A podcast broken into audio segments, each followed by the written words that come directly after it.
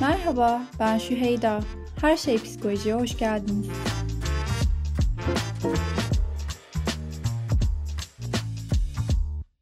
Bu bölümde Bora ile veganlığın neden psikolojik olduğunu konuşuyoruz. Hoş geldin Bora, nasılsın? Hoş bulduk, iyiyim. Sen nasılsın Şüheyda? Teşekkürler, ben de iyiyim. Çok heyecanlıyım. İlk defa yüzde bir podcast kaydediyorum.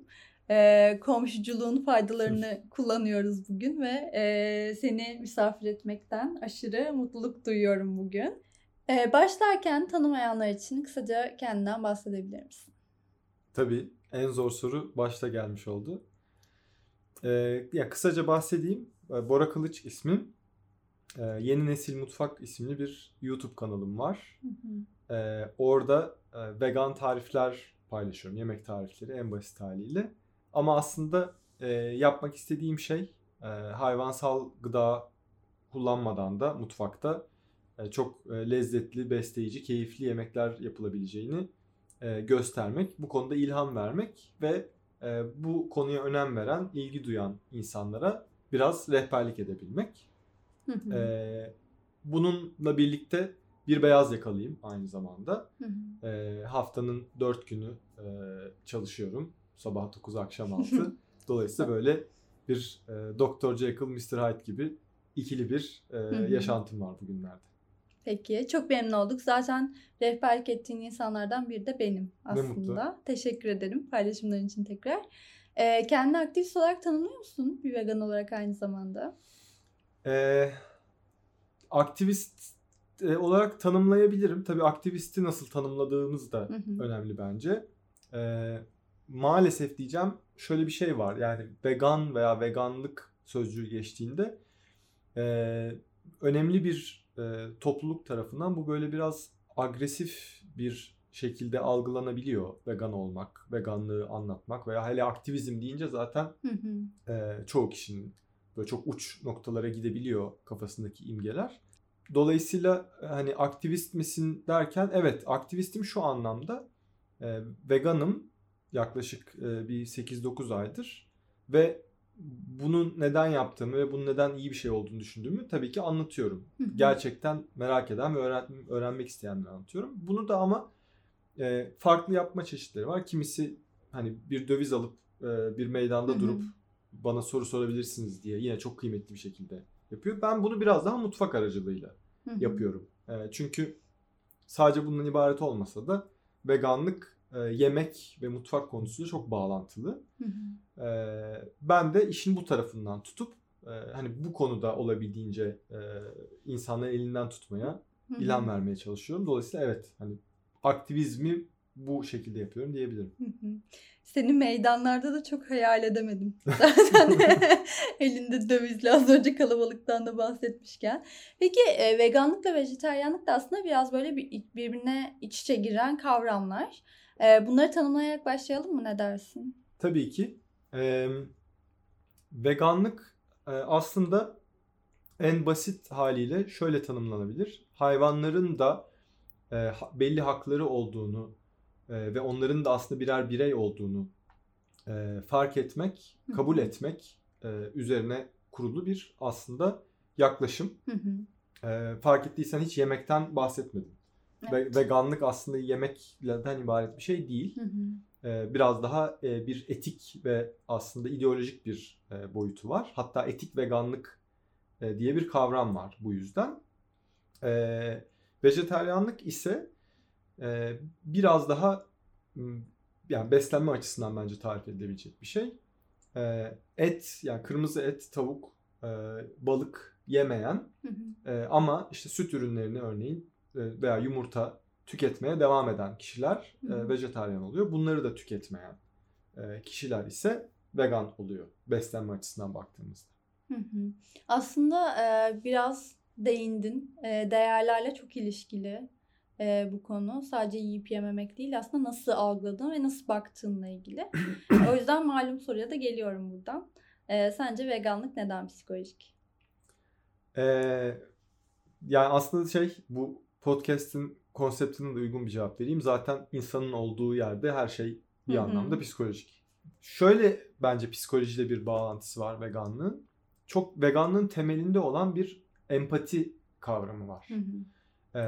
Yani hayvanlarla empati kurma, onların da aslında duyguları olan, tahmin ettiğimizden çok daha akıllı varlıklar olduğunu, kendi başına farklı karakterleri olduğunu, duygulanabilen, hissedebilen canlılar olduğunu fark ettiğimiz, kendimizi bu anlamda onların yerine koyduğumuz noktada çok şey değişmeye başlıyor. Algımız değişiyor. Alışkanlıklarımız değişmeye başlıyor. Çok temel bazı şeyleri sorgulamaya başlıyoruz. Bence veganlığı en psikolojik olarak tanımlayabileceğimiz nokta bu, empati. Bunun dışında da pek çok yerden bence bağlayabiliriz. Yani nasıl birisinin vegan olduğu veya veganlığa karşı ön yargılar olabilir bu. Pek çok açıdan bağlayabiliriz ama temelinde empati var bence. Çok katılıyorum sana. Zaten ben de her sohbet öncesi olduğu gibi baktım yine bir hani nasıl açıklıyor psikoloji bu beslenme değişikliğini. Çünkü radikal de bir yandan aslında toplumdan bir anda ayrıştığın bir yer ve yeni alışkanlıklar kazanmaya çalıştığın bir yer. Yani değerlerinin ve motivasyonun çok güçlü olması gerekiyor gerçekten bunu yapmak için. Şöyle bir çalışmayla karşılaştım. Vegan erkeklerin, yani şöyle söyleyeyim, et tüketmeyen erkeklerin tüketen erkeklere kıyasla daha empatik olduğu bulunmuş. Bu bir bayağı araştırma çıktısı. Kadınlarda da aslında fark yok. Bu da ilginç tabii çünkü kadınların zaten empati düzeylerinin daha yüksek olduğu söylendiği için büyük ihtimal orada bir ayrışma olmuş ama erkeklerde böyle bir ayrışma var. Bunu söyleyebiliriz. İlişkileri etkiliyor, sosyalleşmeyi etkiliyor. Çünkü bir anda aslında ayrıştığın bir grupta bulabiliyorsun kendini. Bunu tabii senden dinlemek daha iyi olur. Değerlerimiz ön planda, travmatik bazı deneyimler buna yol açıyor olabilir. Özellikle Türkiye'de yaşıyorsak zaten yani Kurban Bayramı'ndaki o özellikle şimdi yasaklanan ve eskiden facia olan sahneler var çocuklar için. Bunlar çok yer edebiliyor. Dediğin gibi ön yargılar var ve romantik ilişkileri de etkileyebileceği söyleniyor. Bilmiyorum, bunu sana soralım. Ama öncesinde sen nasıl vegan oldun? Bir insan nasıl ve neden vegan olur? Benim vegan oluşum aslında böyle uzunca bir zamana yayılan bir süreç. Yani bir gecede olmadım. Olan çok var bu arada. Ama benim için biraz daha böyle adım adım gelişen bir süreç oldu. YouTube kanalımda da bunu anlattım. Hani merak eden dinleyiciler varsa daha uzun versiyonunu oradan da benim hikayem diye paylaşmıştım. Şöyle başladı aslında. Bu bir farkındalık işi. Yani o empatiye doğru giden bir farkındalık oluyor. Ben de öyle oldu. Örneğin ilk başta işte eşimin de çok katkısı var bu farkındalığın oluşmasında. Mesela kuzu eti yemeyle ilgili bir soru işareti uyandırdı bende. Yani hani ya yavru sayılabilecek hani ve ya hakikaten böyle çok sempatik aslında insanın içgüdüsü olarak sevmek isteyeceği bir canlıyı yani gerçekten pişirip yemek doğru mu gibi bir küçük bir sorgulamayla başladı mesela. Daha sonra bunu çoğaltmak mümkün. Yani ahtapot atıyorum. İşte bir belgeselini izledik. Bu kadar akıllı hissedebilen bir canlı yeme. Ya bu bir de çok zor öldürülebilen bir hayvan da değil bildiğim kadarıyla. Evet, şahit olmuştum olduğu için mesela benim tüketemediğim bir gıda, besin demeye bile çekindiğim bir zaten, şeydir. Ya bu işte şahit olma konusu esas. Ona da zaten geliriz diye tahmin ediyorum. Çoğu kişi şahit olmadığı için işin o kısmına o farkındalık oluşmuyor. O bilinç oluşmuyor. Mesela bir evcil hayvan sahiplenmek veya bir evcil hayvana sahip olmak da çok bence bu konuda o farkındalığı, o empatiyi geliştiren bir unsur. Bir kedi sahiplendik. Ben küçükken de aslında bir köpeğim vardı uzunca yıllar. Bir köpek baktık ama belki yaşla alakalı. Biraz daha algılarımın açık olduğu bir döneme denk geldi. Ya gerçekten o canlıya baktığınız zaman onun bir birey olduğunu, yani bu bazı insanlara komik gelebilir ilk başta. Ne bireyi canım? Ha gerçekten yani birey olmak, bir karaktere sahip olmak, bir belli duygulara, düşüncelere, bir zekaya sahip olmak ise bunların hepsi bir hayvanda var. Sadece kedi köpekte de yok bu arada. Yani işte kuzuda da var, inekte de var, domuzda da var. Böyle bir hayvan ile birlikte olmak da aynı evi paylaşmak da bunu çok artırıyor. Böyle adımlardan geçtim aslında. Yavaş yavaş önce dışarıda yemeği bıraktım. Eti, işte tavuğu vesaire. Sonra evde pişirmeyi bıraktık. Yavaş yavaş bir bakmışım ki aslında veganlığı seçmişim. Yani bir günde olan bir şey olmadı benim için. Zaman. Bir de aslında bir gecede vegan olanlar ya da vejetaryen olanlardan bahsettin. Onu merak ettim. O sanırım senin biraz dediğin hani daha travmatik bir dönüşüm. Yani bir mesela şunu çok duydum yani bir video izledim ve benim için o anda bitti. İyi çok duydum. Yani hayvanlara kötü muamele tahmin etmişsinizdir. Kötü muamele gördüğünü hani şey yapan, anlatan. Belgeseller de var zaten herhalde. Onlardan birini izlediğinde de ertesi gün et tüketimin kaybolabilir bir anda. Evet. Şimdi anladım. Ve farklı sanırım sonuçları da oluyor. Yani mesela öyle bir video sonucu vegan veya vejetaryen olmuş kişiler mesela belli noktalarda canı istemesine rağmen yiyemeyenleri de duydum. Benim mesela canım istemiyor artık. Yani o bilişsel bir dönüşüm diye tahmin ediyorum. Onu tamamladıktan sonra zaten artık uzaklaşıyorsunuz. O bir hani arzuladığınız bir şey olmaktan çıkıyor. Ama kimisi mesela canı istemesine rağmen yiyemiyor. Travmatik bazı tecrübelerden de ötürü. Ben sanırım biraz daha bu taraftayım. Yani sana zaten çokça bahsettiğim bir hikaye var. Çocukluğumda bahçede büyüttüğümüz, böyle bebekken gelmiş bir köpek vardı. Sonra ben herhalde 5-6 yaşındaydım. Bahçede başka bir hayvan oldu. Yani ne olduğunu şu an hatırlamıyorum bile, çok küçüktüm. Ve onun da tıpkı köpek gibi aslında bizimle yaşamaya devam edeceğini sanıyordum. Kesileceğini ve yenileceğini öğrenene kadar. O an hissettiğim şeyi hiç unutmuyorum mesela. Yani o da bir canlı ve nasıl kesilebilir, neden, ne farkı var gibi böyle sorular sorduğumu hatırlıyorum. Ya da şu an soruyorum bunu bilmiyorum ama çok kötü hissetmiştim. Sonra böyle zaten çok severek yemediğim bir şeydi hep falan. Sonra bu işte mindful yeme, farkında olarak yemeyle tanıştıktan sonra da tamamen koptuğum bir şey oldu. Çünkü o tabaktaki formüle, o hayvanın bir parçası oluşunu ben şey yapamıyorum, koparamıyorum birbirinden. Yani oradan gelene kadar o başka bir şeye dönüşmüyor benim için. Yine bir hayvanın bir parçası oluyor. O yüzden çok zor benim için. Kendimi zorladığım bir dönem oldu. Bundan da bahsetmek istiyorum. Ön yargılar. Yani eğer et yemezsem sağlıksız biri olurum. Evet. Yeterli protein alamam gibi çok büyük bir yanılsamam vardı. Bir diyetisyenle çalışıp sağ olsun Ceren Yavuz'la aştım bunu. Önyargılar çok önemli bir etken. Veganlıkla ilgili, vegan olmanın önünde ya da diyelim.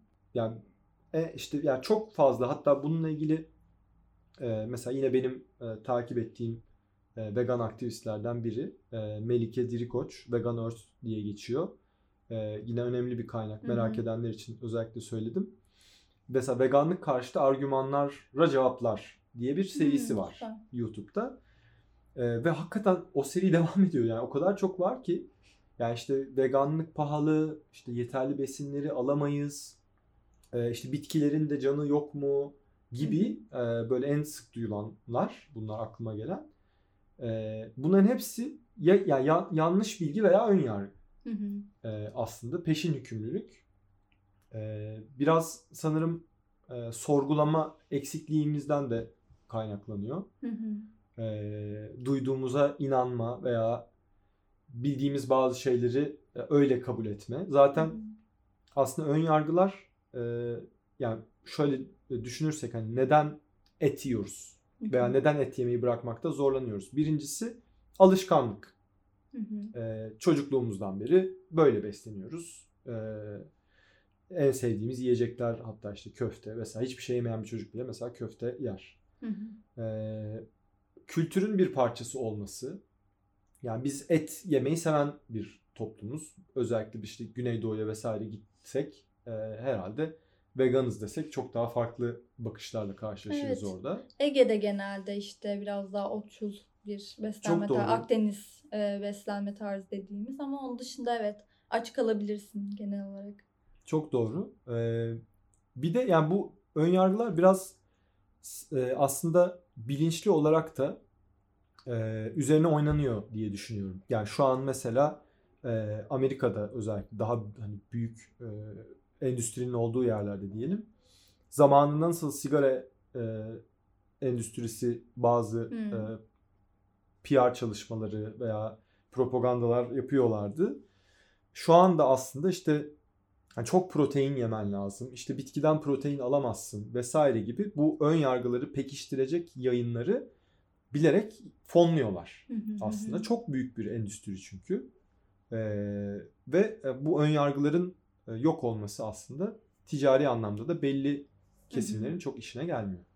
Evet, ya bu ön yargılardan birini aşmış biri olarak şunu söyleyebilirim ki aşmak istediğinde zaten aşabiliyorsun. Bu benim aklımdaki sadece bir soru işaretiydi. Çünkü en çok duyduğum şeylerden biriydi işte. Et yemezsen özellikle B12 bakımından zayıflayabilirsin ve bu da işte ileride rahatsızlıklara sebep olur.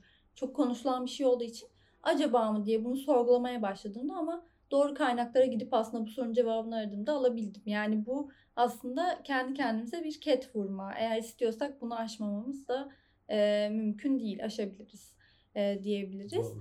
Kültür dedik. Bir de bu kültürün içinde işte azınlık olma gibi bir durum var aslında. Sosyal olarak da bayağı etkileri olduğunu düşünüyorum ben. Sen ne düşünüyorsun? Doğru. Yani vegan olduktan sonra gerçekten o hani kendimi azınlık hissetme hissim epey arttı ki aslında bu ülkede azınlık olduğumuzu hissetmek ilk defa da başımıza gelen bir şey değil. Yani benim en azından değil, ama veganlık hakikaten çok başka bir şey. Yani aileniz mesela çok hani aynı zümreden veya aynı sosyal çevreden olduğunuz insanların içinde de azınlık olarak hissetmeye başlıyorsunuz kendinizi. En başta çekirdek aile, yani işte anneniz babanız bile iyi niyetle ama yine belli ön yargılarla bakıyorlar. Toplumda zaten yani otomatikman çok yani %3-5 gibi bir rakamdan bahsediliyor. Dünyada da yani Türkiye'de de bunun biraz altındadır belki veya aynıdır. Ama o azınlık hissini gerçekten duydum, deneyimledim. Henüz hani nasıl sonuçları oldu ile ilgili çok söyleyebileceğim bir şey yok. Yavaş yavaş böyle belki de oluşan bir şey. Ama evet yani en basitinden şunu söyleyebilirim. Farklı azınlık gruplarla daha fazla empati kurma gibi. Yine bir empatiye geldik buradan. Böyle bir sonucu var. Yani işte atıyorum LGBTİ olabilir bu. Yine azınlık olan, belli önyargılara maruz kalan bir grup aslında. Mesela onlarla daha fazla empati kurmak gibi bir veya bir siyasi görüş daha hani marjinalleştirilmiş bir siyasi görüşe sahip bir grup insanla ya bir dakika hani acaba gerçekten bugüne kadar dinledim mi? Doğru kaynaklardan bilgi edindim mi? Onlar da acaba veganlar gibi biraz ötekileştirilmiş bir grup olabilir mi? Gibi düşünüyor insan açıkçası. Çok ilginç. Mesela bunu paylaşmak istiyordum zaten seninle. Empati konusundaki çalışmaya benzer bir çalışma da bu konuda yapılmış ve et tüketmeyenlerin doğayı daha fazla koruduğu, sosyal eşitliği daha fazla savunduğu, şiddete karşı daha fazla ses çıkardığı gibi bir sonuç da var aslında yine araştırmalardan gelen ve aslında bu söylediğin şey bu araştırma sonucunu bayağı bir açıklıyor yani. Çünkü azınlık durumuna düşüyorsun ve empati ve aynı zamanda senin ötekileştirdiğin konulara dair, bunun yöntemlerine dair duyarlılığın artıyor ve böylelikle sen de aslında ben de yapıyor muyum sorusunu sorarak daha duyarlı hale geliyorsun. Doğru mu anlıyorum? Doğru. Bir de tabii yani azınlık olurken bir yandan da yani nasıl bir azınlık olduğunu da belki şey yapmak lazım. Yani vegan kitle duyarlılığı çok yüksek bir kitle. Yani pek çok zorluğa katlanıp yani gerekirse hani yanınıza yemek alıp dışarı çıkmak, işte tatilinizi ona göre planlamak, Pek çok şey yani. Yani en alışveriş baştan, konusu var bir de. Tabii yani hani günde 3 öğün yemek yiyoruz baktığınız zaman. Yani günlük hayata çok sık dokunan bir konu en basitinden. Hatta yani sadece yemek değil yani giydiğiniz kıyafet, şampuan, üzerinize aldığınız yorgan, şampuan, deterjan. Yani öyle her şey. Bunların da işte hayvanlara herhangi bir sömürü olmadan yapıldığını vesaire. Yani çok gerçekten zor bir şey. Şimdi bu duyarlılığa sahip bir kitle zaten veganlar. Dolayısıyla doğaya dediğin gibi daha itinayla yaklaşma veya işte insanlara karşı bu bir bütün. Yani azınlık olmanın ötesinde o azınlık grubun değerleriyle de oldukça ilintili bence. Çok merak ettim sen anlatırken ve acaba dediğim soru da şu. Hangi noktalarda ötekileştirildiğini hissediyorsun? Oluyor. Bu arada ya çoğunlukla bu herhangi bir art niyetle olmuyor bu ötekileştirme ama ya en basitinden işte bir sosyal ortama girdiğiniz zaman işte bir yemekli bir davet olabilir bu mesela. O an hani evet yani sizi evet sen vegandın orada fark ediliyorsa eğer yani o sofradaki mesela 10 tane şey varsa 9 tanesi büyük ihtimalle vegan olmuyor. Yani böyle bir kere yemek işin içine girdiği noktalarda dışarıda biraz kaldığımı hissedebiliyorum. Ama çok da yadırgamıyorum bunu bir yandan. Yani gerçekçi olmak lazım. Hani çok gerçekten toplumun küçük bir kesimini şu an için temsil ediyor veganlar. Ve yani çok hani gerçekten alışılmamış belli noktalarda şeylerimiz var. O yüzden böyle biraz ötekileştirilmiş demeyeyim de hani biraz daha dışarıda kalma, dışarıda durma hissiyatı oluyor. Yani ilk aklıma gelen bu. Peki günlük hayatta seni rahatsız eden neler oluyor bir vegan olarak? Günlük hayatta mesela yani bu daha çok taze yani bu sabahtan bir örnek verebilirim. Bir işte WhatsApp grubunda mesela yakın arkadaşlarımın olduğu bir WhatsApp grubunda işte bir fotoğraf paylaşıldı. Amerika'da yaşayan iki arkadaşım işte Thanksgiving orada sanıyorum bu dönem. İşte böyle bir tabakta pişmiş bir hindi onunla böyle bir esprili bir poz işte hani böyle ısıracaklarmış gibi böyle üzerine eğilerek falan bir poz. Ve bir başka arkadaşım da işte o afiyet olsun işte çok güzel gözüküyor falan gibi bir yorum paylaşmış. Ben de o gruptayım ki o yorumu paylaşan arkadaşım da biliyor büyük ihtimal. Yani büyük ihtimal değil biliyor vegan olduğumu ama büyük ihtimalle o an onu düşünmüyor. Yani bu mesela beni rahatsız eden bir şey oldu.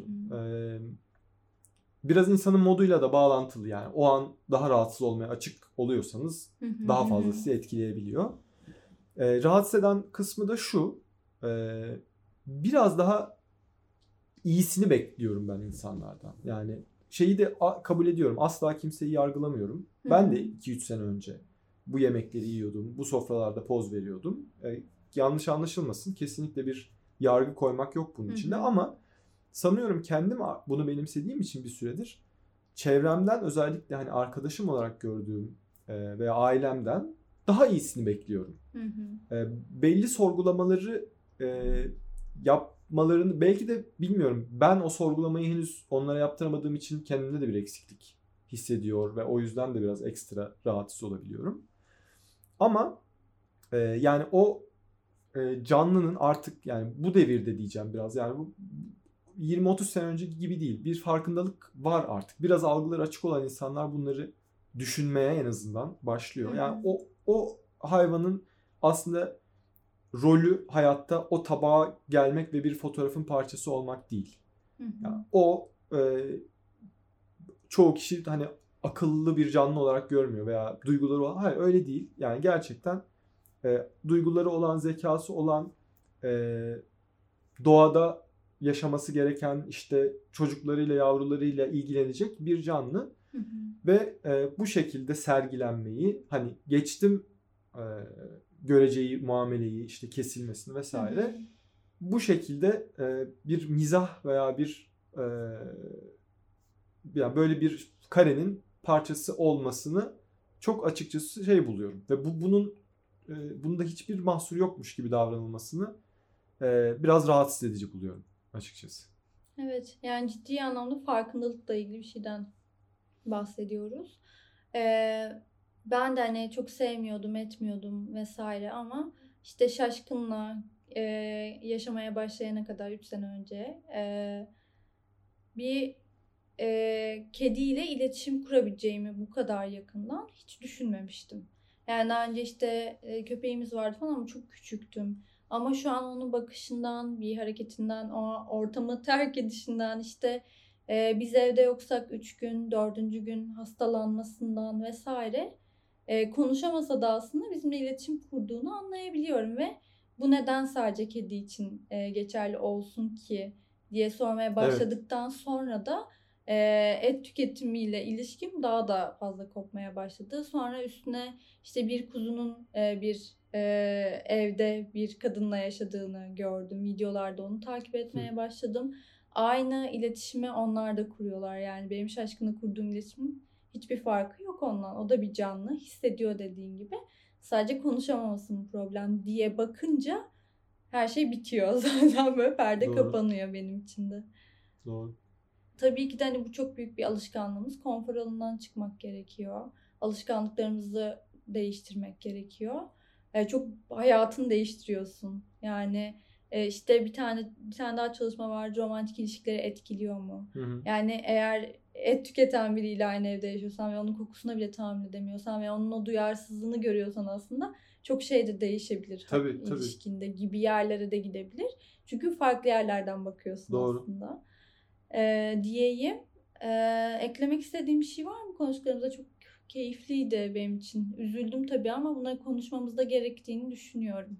Yani madem hani biraz böyle negatif tarafa kaydık. Yani biraz pozitif tarafından da bahsedelim işin. Yani bir yandan da aslında vegan topluluk içerisinde bulunduğunuz zaman şeyi de görüyorsunuz. Yani gerçekten yani bu kadar duyarlı, hayvanı insandan farklı görmeyen, kendi sesi olmayan. Mesela burada ilginç bir şey var aslında. Kendi haklarını savunamayan tek azınlık grup hayvanlar. Yani tarih boyunca işte kendi statüsünü iyileştirebilmiş, belli alanlarda özgürlük kazanabilmiş pek çok azınlık grup var ama ve onlar da aynı şekilde dışarıdan bazı topluluklardan yardım görerek bunu sağlıyorlar. Ama kendi sesleri de var. Hayvanların yok. Ve ne mutlu ki hani baktığınız zaman bazı insanlar işte bu empatiyi kurabilen, belli ön yargıları kırabilen ve o konfor alanından çıkabilen insanlar sesi olmayan bu grup için çok fedakar bir şekilde hem çalışıyor bunu yaymak için hem de kendi hayatını değiştiriyor. Bu bence insanlık içinde böyle bir hani umut ışığı olabilecek bir bir yandan da. O yüzden evet bazı açılardan zor ve üzücü şeylerle karşılaşıyoruz ama bir yandan da böyle umut verici ve pozitif de bir tarafı var. Sen birinden bahsetmiştin. Ciddi anlamda et tüketilen bir yerde büyüyen ve sonradan vegan olan sana bir mesajı vardı. Hatırladın mı? Hatırladım. Bana Instagram'dan ulaşan genç bir arkadaşımdı. Üniversite öğrencisi yanlış hatırlamıyorsam. Can olması lazım ismi de. Yani çok güzel bir o da bir şekilde bu farkındalığı kazanmış okuduklarıyla, izledikleriyle. Hatta bugüne kadar ki işte tüketimleriyle ilgili vesaire de pişmanlık duymuş. Çok duygulanmış bu konuyla ilgili. Böyle temiz kalpli bir arkadaşım. Yani şöyle şeyler dedi mesela çok duygulandım. Yani ben okulumu bitirdikten sonra hayatımı bu konuya adayacağım.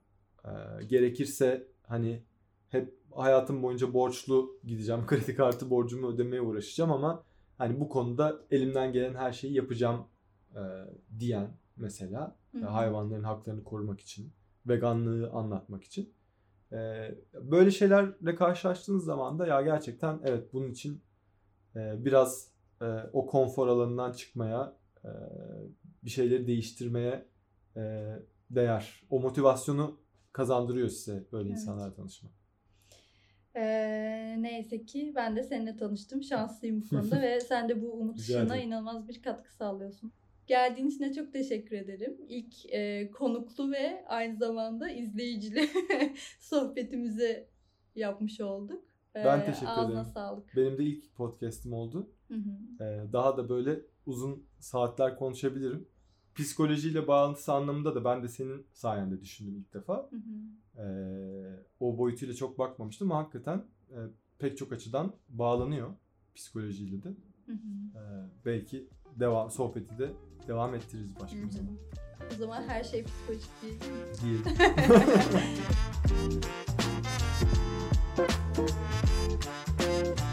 Bir sonraki bölümde görüşmek üzere. Hoşça kalın.